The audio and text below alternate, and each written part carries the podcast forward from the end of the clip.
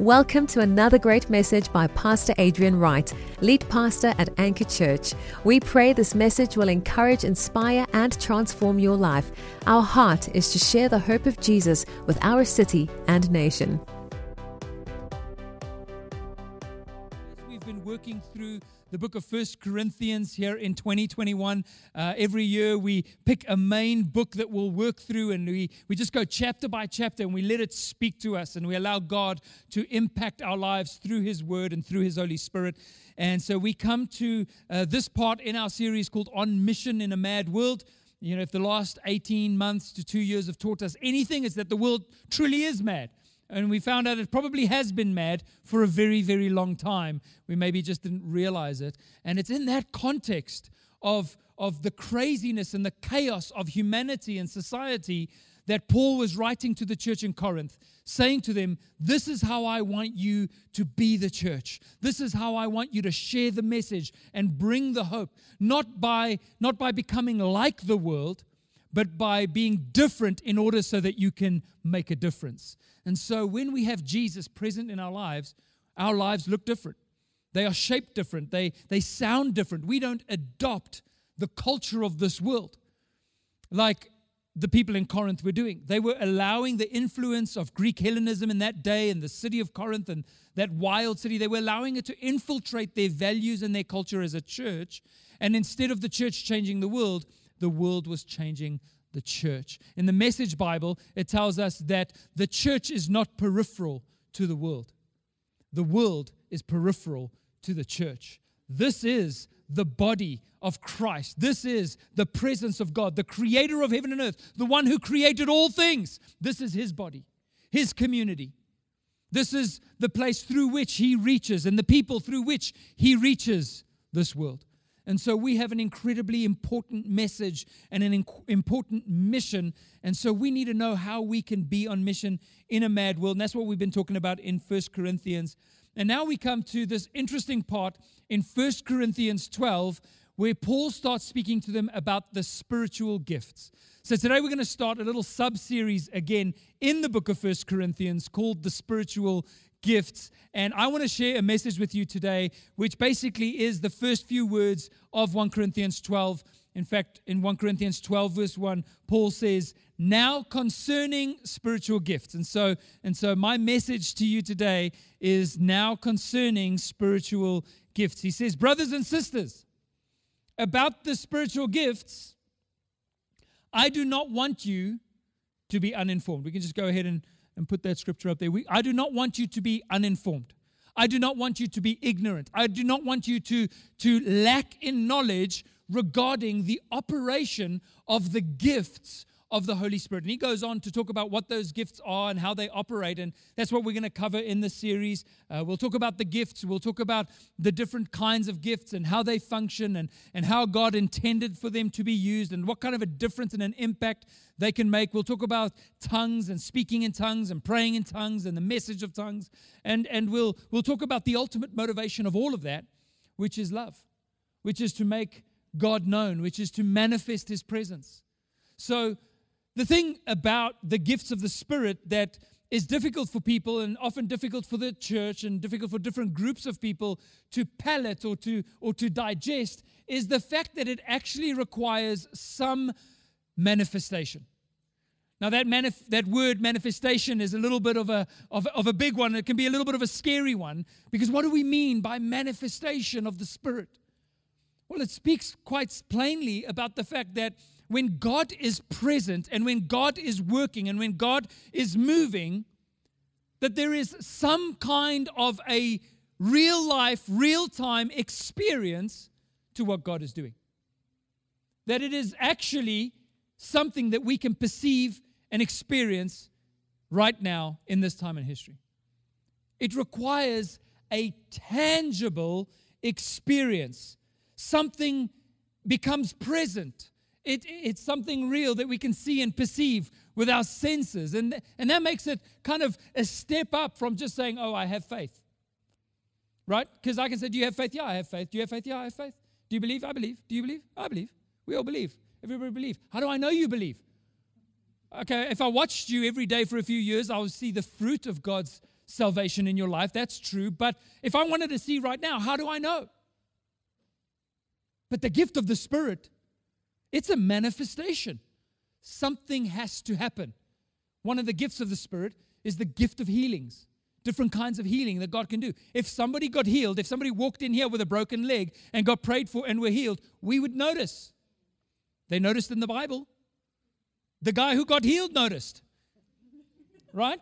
It's a manifestation as people, whoa, okay, now that's a little bit too spiritual for me now. Like I was good with like Jesus loves me and uh, there's some good advice in the Bible, but now you've gone a step too far. Now you're actually talking about the manifestation of mir- miraculous works, supernatural acts of God in my presence.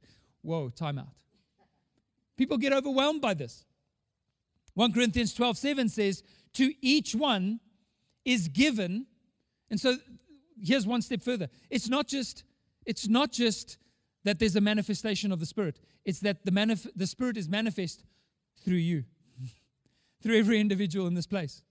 He's not just going to manifest by himself, he's going to work through us. So to each one, to each one of us is given the manifestation of the Spirit. God's powerful, miraculous, supernatural work through us for the good of all, for the common good. God edifies and builds his church through his spirit, through this manifestation. He makes himself present. He makes his presence tangible. Something happens, something supernatural and spiritual takes place in the context of reality, so that we're not just left assuming God's presence. Oh, God is present, I think. No, we're experiencing his presence. God wants people to have an encounter with him, a genuine, authentic encounter. That's what God has always done. He's always worked powerfully through his spirit. We see this from the beginning in Genesis 1, verse 1, first verse of the Bible. And verse 2 says this In the beginning, God created the heavens and the earth. The earth was without form and void, and darkness was over the face of the deep. And the Spirit of God was hovering. That word hovering in the Hebrew means to, to brood or to pulsate with potential, ready to, to enact, to be the agency of God, to bring about the will of the Father. And so, as God spoke the world into being, the Holy Spirit moved and made manifest the Word of God. Manifestation. In fact, everything we live in today, creation itself, every time we look up at the stars or we stand looking out over the ocean, everything that we experience, every bird and every tree and every cloud in the sky is a manifestation of a supernatural God. It's the natural coming out of the supernatural. In fact, in, in Hebrews 11:3 it says, "By faith we understand that the universe was created by the word of God, so that what is seen today was not made out of things that were seen." In other words, the natural came out of the supernatural. The supernatural is the greater reality. It is the eternal reality. And so the whole universe ultimately is a manifestation of a supernatural God. And so, if you have a problem with supernatural acts of God, you really have an issue with creation. You really have an issue with how everything came to be. Because if God acted supernaturally by the power of the Holy Spirit to bring everything into being, why do we think He would no longer act in such a way? Why would we think that God would stop acting supernaturally and intervening, that his providence would no longer be available to us, and that all of a sudden it's just everything's just naturalistic and everything's just, you know, science and, and logics and, and whatever, logistical things. No, God still acts supernaturally in our world and in our lives. It's how he created us and it's how he recreates us through Jesus. This is a great reminder to us that our faith is not a theory. It's not a mere philosophy. We do not speak of Jesus the same way that the Greeks and the Romans spoke of Apollos or Zeus. We do not speak about our God the same way that the Norsemen spoke of, of Odin or Thor. The gospel, the Bible, the message of Jesus is not a fable. It's not moral principles wrapped in allegory and creative storytelling and powerful imagery in order to convey some message of morality, in order to affect socialization and enculturation in people's lives so that we would all become responsible citizens within society. That's not the purpose of, of our faith. That's not the intention of the scriptures. This is not about modifying people to fit in with a healthy society. No, this is about an encounter with the living God. It's about his tangible presence. It's about moving in the spirit. It's about hearing God's voice in your own life where you can pray for people, for yourself, for others as well. And see God work powerfully on, on your behalf. Why? Because you simply trust Him to do so. Because you're moving in the Spirit of God and living a greater life than you can live in your own strength. You see, the blood of Jesus did not drip on some fabled ground.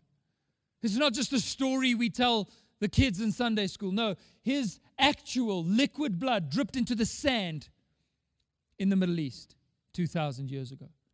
He was nailed to a real cross and hung on a hill called Golgotha that you can still go and visit today. He died as God in the flesh for the sins of all humanity, standing in the gap for all of us so that we can be redeemed in real time. And he was dead. He was buried in a grave, a grave that you can still go and see today, the garden tomb. A massive stone was rolled in front of that tomb, and it was guarded by Roman soldiers. They stood there. And Jesus was raised from the dead, supernatural. He came back to life. A fact that was attested to and proclaimed to the woman that arrived at the tomb on that third day by supernatural beings called angels that said, He is not here, He is risen. That's a supernatural story that happened in reality. God lived out and, and brought the reality of salvation into this world through Jesus. And so, if you're looking for a philosophical religion, if you came here today looking for a place that will give you five steps to self help or some principles for self improvement or some fables to teach you how to be a better member of society, then you have come to the wrong place. Because we are not about, we are not concerned with enculturating you into some acceptable mold at the end of the day. We are concerned with what is real, with what is true. We're concerned with you actually having an encounter with Jesus himself, meeting with Jesus. It's available to all of us because of the grace of God. That's what God has done for us, and it's what He's always done. We see it in the life of Saul, who became Paul while he was breathing murderous threats in, underneath his breath, wanting to take out the church. He was walking on the way to Damascus, and on the way there, he encountered the resurrected Christ, the ascended Christ in that moment in Acts 9, verse 3 to 6, it says, As he went on his way, he approached Damascus, and suddenly a light from heaven shone around him. And falling to the ground, he heard a voice saying, Saul, Saul, why are you persecuting me? Saul was persecuting the church, but the church is Jesus' body. And so Jesus says, Saul, why are you persecuting me? An encounter. He says, Who are you, Lord? And he said, I am Jesus, whom you are persecuting. But rise and enter the city, and you will be told what you are to do. Supernatural encounter.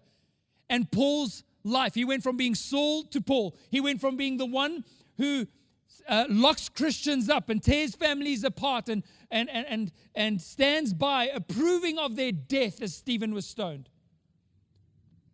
to the greatest builder of the church in the first century to the one who would plant church in nation after nation after nation after nation and would ultimately give his life for the gospel. Why? Because he adopted a philosophy, because he heard about how to be moral. No, because he encountered Jesus, the presence of God. The believers on the day of Pentecost.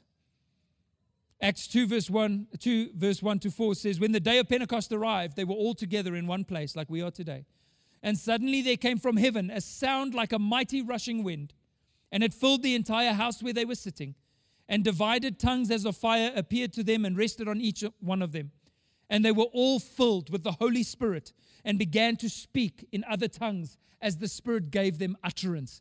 Powerful encounter with the Holy Spirit. We want to be on mission. What happened this day? They received the power of the Holy Spirit. And they go out and they're speaking in tongues, they're prophesying, they're declaring the goodness of God in every tongue to every nation that has arrived. And on that day, Peter gets up filled with the Holy Spirit. He says, These people are not drunk, they're not out of their minds. They've simply received the fullness of the promise of God prophesied by the prophet Joel. That in that day, God said, I will pour my spirit out upon all flesh. The young men, they will see visions. The old men, they will dream dreams. And I'll pour out my flesh on my, on my men servants and my female servants. On all of them, Jew or Greek, slave or free, everybody will be empowered by the Spirit of God. They will live supernatural lives, not natural lives. And Peter says, This promise, this promise of the Holy Spirit that has been fulfilled in your hearing today, is not just for you, but for your children, and for your children's children, and for as many as are afar off, as many as the Lord God will call. Has God called you? The promise is for you. The promise of the fullness of the Holy Spirit is for you the Gentiles in Caesarea in Acts 10, verse 44. While Peter was saying these things, he's preaching the message. And as he's saying, it's not just a message that they're hearing, they're experiencing an encounter with the Holy Spirit. All of a sudden, the Holy Spirit fell on all who heard the word. And the believers from among the circumcised, in other words, the Jewish believers who had come with Peter, they were amazed. They stood there astonished because the gift of the Holy Spirit had been poured out even on the Gentiles. How did they know? How did they know that these Gentiles had received the Holy Spirit? Oh, for they heard them speaking manifestation. Something happened. Something tangible that they could see and perceive happened as they received the Holy Spirit, for they heard them speaking in tongues and extolling God, operating by the power of the Holy Spirit. A tangible manifestation of God's power in our lives. This is a pattern that we see all throughout Scripture is that people who who turn to God and and and have a genuine relationship with Jesus, they have this encounter with him. They they have this authentic encounter in their hearts. It's not necessarily doesn't mean that you you know you went to a big crusade and and that somebody called you to the front and laid hands on you. I'm not talking about something in that sense, but but spiritually their souls opened up to the revelation of who Jesus is and the manifestation that comes out of that. We see this in Matthew 16 16. Jesus speaking to his disciples, he says, But who do you say that I am? What, what is your understanding of me? What is your perception of who I am? And all of a sudden, Simon Peter replied, He says, You are the Christ, the Son of the living God. In other words, you're not just a moral teacher, you're not just a good example, you're not just a great leader, you're not just somebody who came to share some good uh, ideas with us. No, you are God, you are the Messiah. You are the Christ. And Jesus looked at him and said, Blessed are you, Simon Barjona. For flesh and blood has not revealed this to you. Uh, it's not something he could have read in, on a website or in a blog or in a university textbook. It's not just theoretical, but God Himself reveals, opens up, and gives us that revelation of Jesus but my Father who is in heaven has shown you. So we have a supernatural faith. And if you have an issue with the supernatural quality of our faith, then you certainly have an issue not only with creation itself, but with the resurrection of Jesus. The dead came to life. You'd also have an issue with the life of Jesus, and in fact, with all of Scripture, because it is chock a block full of supernatural work of God, His supernatural work. I remember listening to one of the last messages my grandfather preached in the early 90s. After many years in ministry, preaching, uh, you know, all over the country for many decades, and you know, he personally had a supernatural encounter with God, which led to this. Um, you know, he was an accountant to begin with, and became a preacher later on, and and just preached this gospel message. And uh, and I remember, you know, back in the old days, pastors were a little bit more hardcore. Know if you've ever listened to those, but they didn't, you know, they weren't always so nice. You know, they, they kind of were a little bit cutthroat. And, um, and I remember in this message, my grandfather comes up, uh, one of the last ones that he preached. I, I remember watching it, and he comes up and he looks at everybody and he says, I was watching you during worship. Which, is like, why, Pastor? Why are you watching me during worship? But he says, I was watching you during worship. And he asked them this question Why are you working so hard to be naturalistic? Why are you trying to be so normal? When God came, when Jesus came to make you supernatural. Come on, we gotta we gotta give ourselves and to, to the, the presence of God's Spirit. Why do we work so hard to naturalize our faith fit it into some sort of modern day naturalistic mold. Perhaps instead we should be putting our efforts into supernaturalizing our lives. How we live should be supernatural. That would be 1,000 times more consistent with the scriptures and with the life of Jesus. It's not just good advice, church, it's the presence of God. This was the problem with Corinth. They were so naturally minded that they constantly took the power of God and becoming lovers of themselves and wanting to, to bend the word of God into some naturalistic modern mindset, they denied the power of the gospel. They were displaying a level of ignorance which is so similar to many people today. And I mean, I've got many friends that are missionaries that are out in the deepest jungles, out on the Amazon River, out on the tops of mountains, out in, you know, all the most remote places of the world. And I'll tell you, sometimes the missionaries laugh at us suburban city dwelling believers for just how little faith we have in the supernatural ability of God. You hear their testimonies. One of them was when they were traveling with a tribe in northern Namibia, a nomadic tribe who's lived that way for, for millennia don't even have a written language. And they're trying to reach out to these people, uh, trying to uh, spend time with them. They literally live with the, the tribe, trying to teach them about the message of Jesus, trying to share the hope of Jesus with them, and finding it really, really difficult to do so after centuries, millennia of, of a specific culture and belief system that, that these tribes hold on to. Until one day, one of them was sick. And when you're out in the northern parts of Namibia, there's no hospital that you'll get to real quick. There's no GP around the corner. And so these guys went in and prayed. And by the work of the gifts of healings, that person was healed. And all of a sudden, the whole tribe wants to know Jesus. Why? Because there's a manifestation. Because there's God's power made present, put on display. I could bring a document here to you today with words on it, and I can say to you, this document here, is it are these my words? Is this my statement? And really, you wouldn't know. You wouldn't know if I typed some words out on a piece of paper, you couldn't say for sure that those were my words. But if I took that same document and I signed it, it would hold up in any court of law across the world. Because now I have put my signature to my words. I have verified that that is the truth of my word. And the Bible tells us that the signs, the signs the signature, the imprint, the mark is a confirmation of the Word of God. It confirms, it makes God's Word tangible in people's lives. I heard another story about one of the missionaries that, that went out to uh, one of the islands of Indonesia where they practice voodoo and a lot of witchcraft and have very powerful uh, kind of witchcraft that they operate in by demonic forces. These are all real things and, and they happen in the real world, even though in the cities we very rarely hear or see uh, anything to do with this. And these guys, they're out there and they go into this, this one island just south of Bali and they begin to witness to them, telling them about Jesus. And the, the chief of the tribe literally says to the missionary, I don't need your God. We have got power. Come, I'll show you how much power we've got.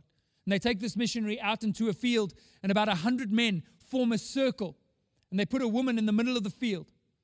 And these men begin chanting and kind of going into a trance like state as they invoke these spirits and this, this demonic power. And all of a sudden, the, wooden, the, the woman in the middle of the circle begins to levitate, begins to lift up off of the ground. And, and the chief turns to the missionary and says, You see the power that we have? Eventually, this woman is hanging about 10 meters up in the sky just by the power of this, this demonic force at work in that moment. This is real things, happens in real life. In our Western mindset, in our Western world, we, we don't even think those things can be possible anymore. So, this missionary said to the chief, All right, he goes into the middle of the circle and he just stands there. Just one guy, not a hundred, just one missionary. And he begins praying in tongues. And as he prays in tongues, obviously that demonic force scatters and that woman falls from 10 meters up, breaks both her legs. He gets down and he prays for her, and both her legs are healed. And now the whole tribe wants to know Jesus. And you know, these missionaries, they have these encounters every day. And then they come to church on a Sunday when they're in the city getting supplies. And they hear Christians going, Yeah, I just don't know if the gifts are for today. I just don't know. It's like, come on. We're living it every day. And it's because we've switched ourselves off. We're not even expecting God to do something supernatural. We're always just trying to figure it out in our own strength. And then we wonder why we struggle to have impact and influence and be on mission. Because we're not using the tools that God has given us to be able to be on mission and to edify and encourage and build the church. This is the, the purpose of the gifts. In Acts 1, verse 8, Jesus said, first of all, he starts by saying, Go into all the world and preach the gospel. And then he says, But wait, but tarry, but hang on a minute. You need something before you go. He says in verse 8 of Acts 1, But you will receive power. Wait in Jerusalem because you will receive power when the Holy Spirit has come upon you. And then you will be my witnesses. Judea, Samaria, and to the end of the earth. Jerusalem, Judea, Samaria, end of the earth. Wait for the power to be witnesses. What is the power to be a witness? It's the power of the Holy Spirit. So these gifts enable us to be on mission and they confirm God's word. Mark 16, verse 20 says, They went out and preached everywhere. So now they have the Spirit. They go out and they preach while the Lord worked with them and confirmed the message by accompanying signs. Let me say this very clearly the signs are not the message, they accompany the message. We're not more, because some churches get this focus wrong, and they're more focused on, on the miraculous, supernatural work of God that they want to see, that they forget to share the gospel. And they develop some kind of strange theology around that. No, the gifts are not the message, they simply confirm the message. They are a signature, they're an accompanying sign confirming the message. So Paul starts by saying to the church in Corinth, he says, Now concerning spiritual gifts, brothers and sisters, I do not want you to be uninformed. I don't want you to be uninformed. Another translation says ignorant. It's like a willful ignorance that some people have. I don't want to know about the gifts. That's weird. I'll just serve Jesus. I'll just go to church. I'll just give some money at the offering, but don't talk to me about the supernatural because that scares me. Paul says, I don't want you to be uninformed. I think it's still so relevant for us today.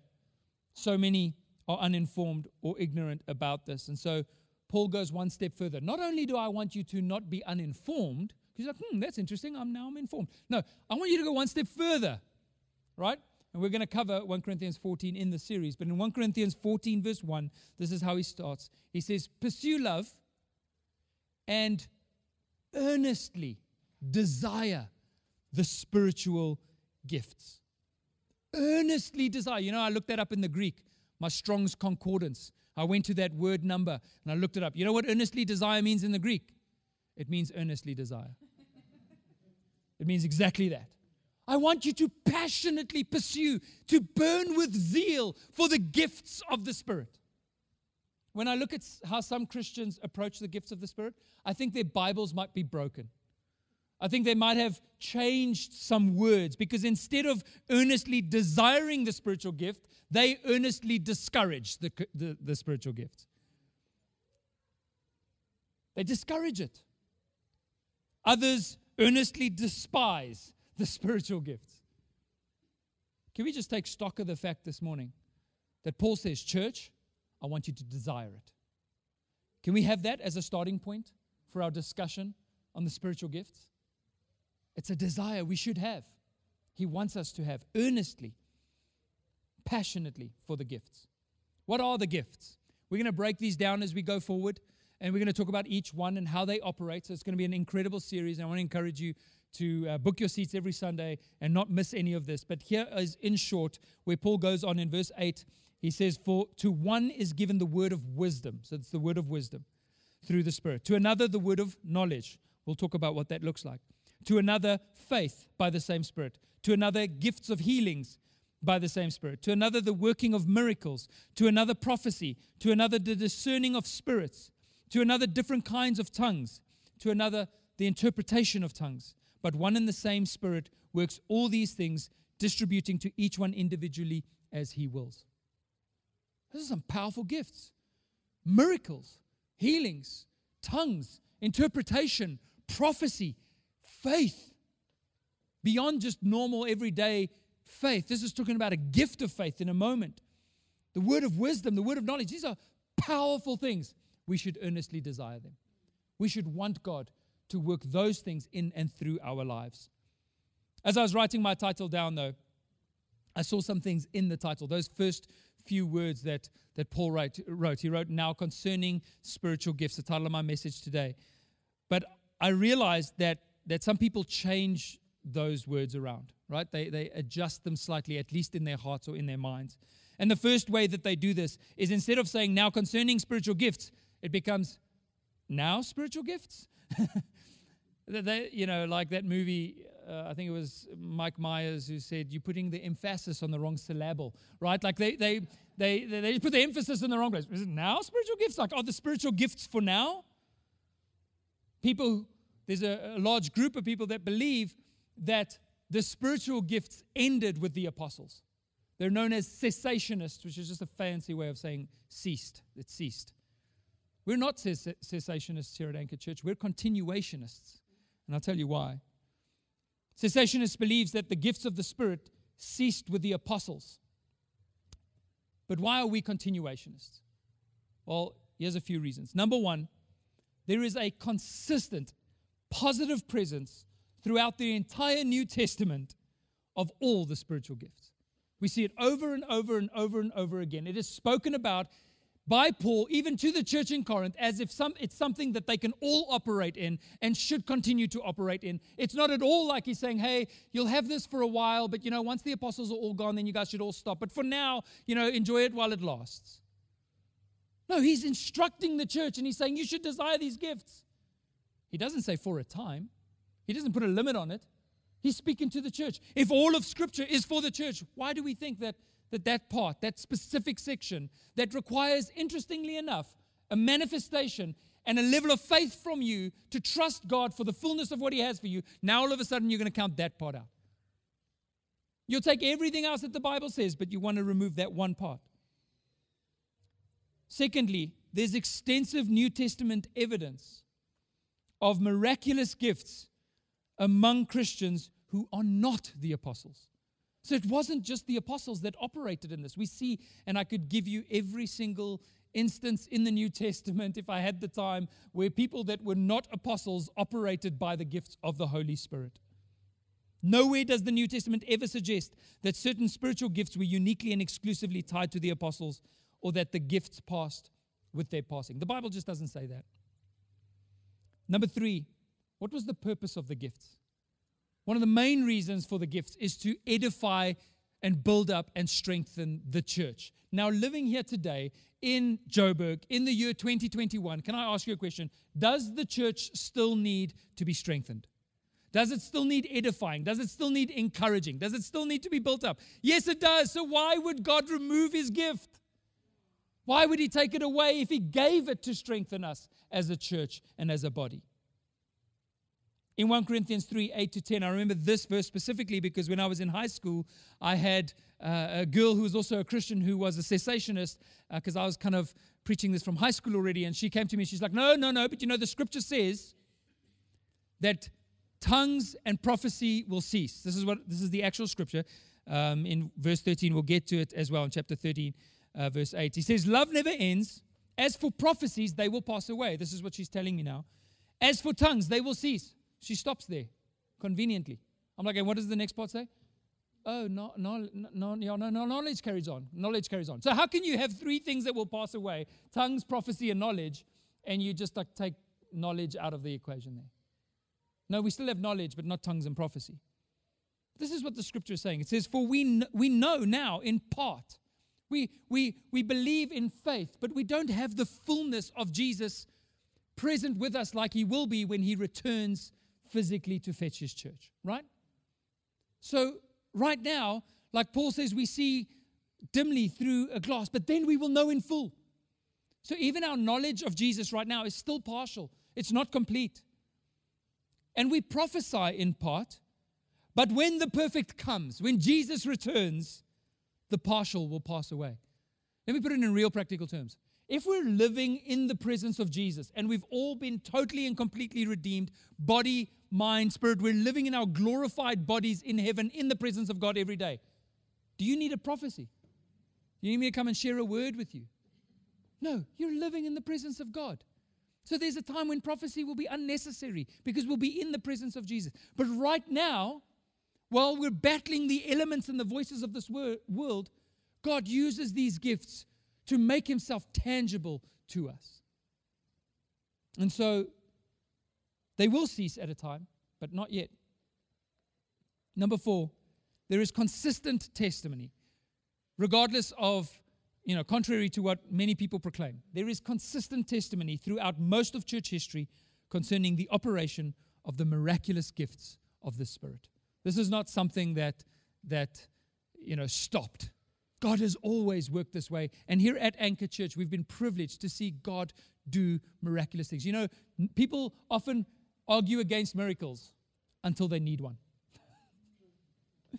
you say, I don't believe healing is for today. And then your daughter gets sick or your, your son gets sick. Uh, you, you, you want to believe in healing now? Oh, all of a sudden, we need a miracle from God.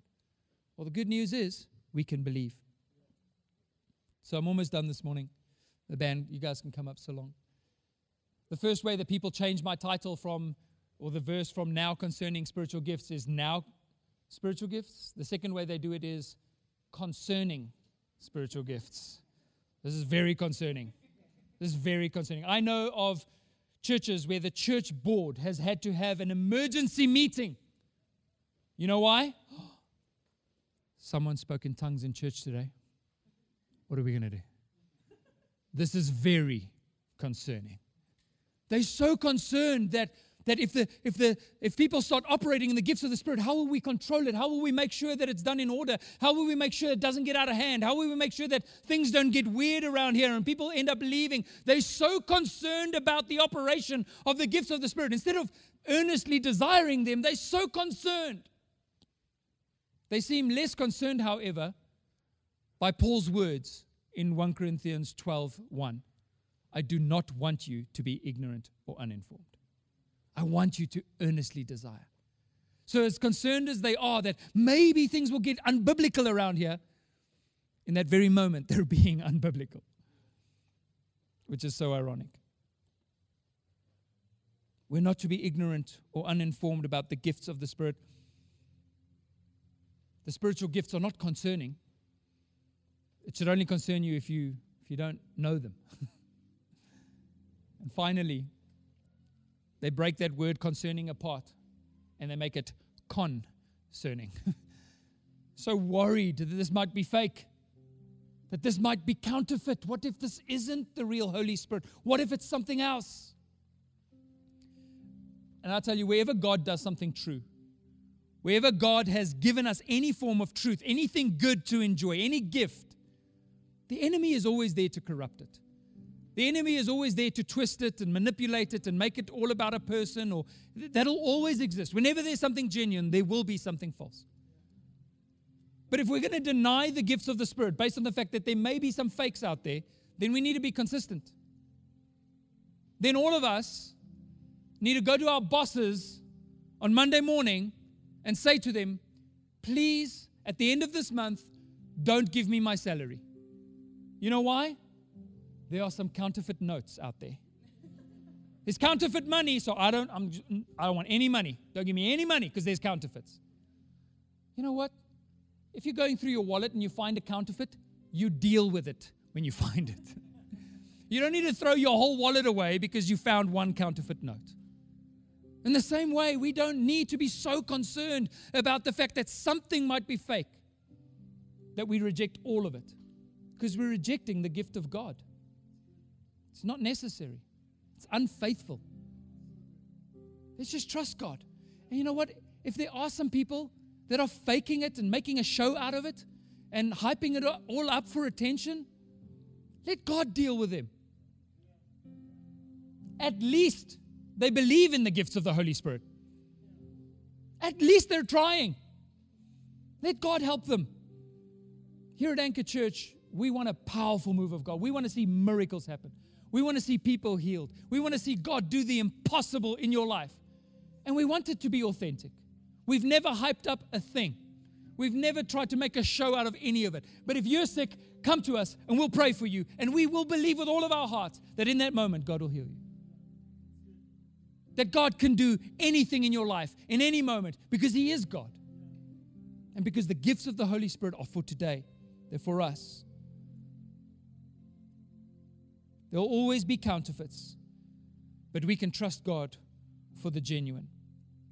So, as we go ahead in this series, we're going to go through chapters 12, 13, and 14. We're going to cover the gifts, speaking in tongues, and that motivation in love, of love, so that we too would not be uninformed as a church and become more aware of the power of the Holy Spirit available to us.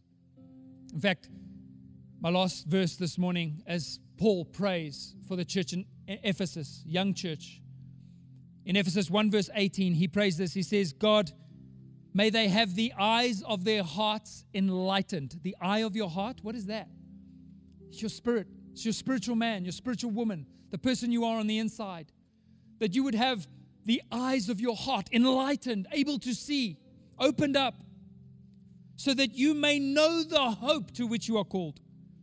And what is the immeasurable greatness of His power toward us who believe, according to the working of His great might. I want to pray that over us today. That all of us would become more aware of the presence and the power of God that is at work, not only in us, but also through us as we remain on mission in a mad world. Amen? Amen. Let's stand this morning and I'll pray.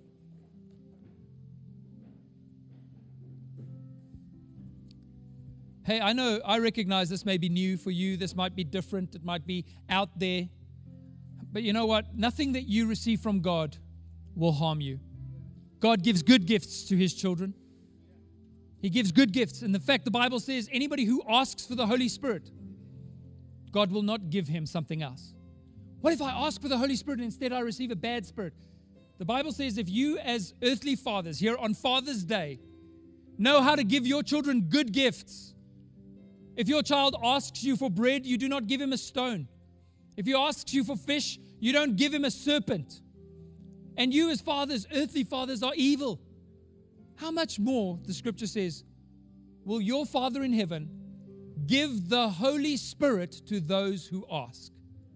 So if you ask God for the power of the Holy Spirit, the baptism of the Holy Spirit, the filling of the Holy Spirit in your life, He's not going to give you a counterfeit.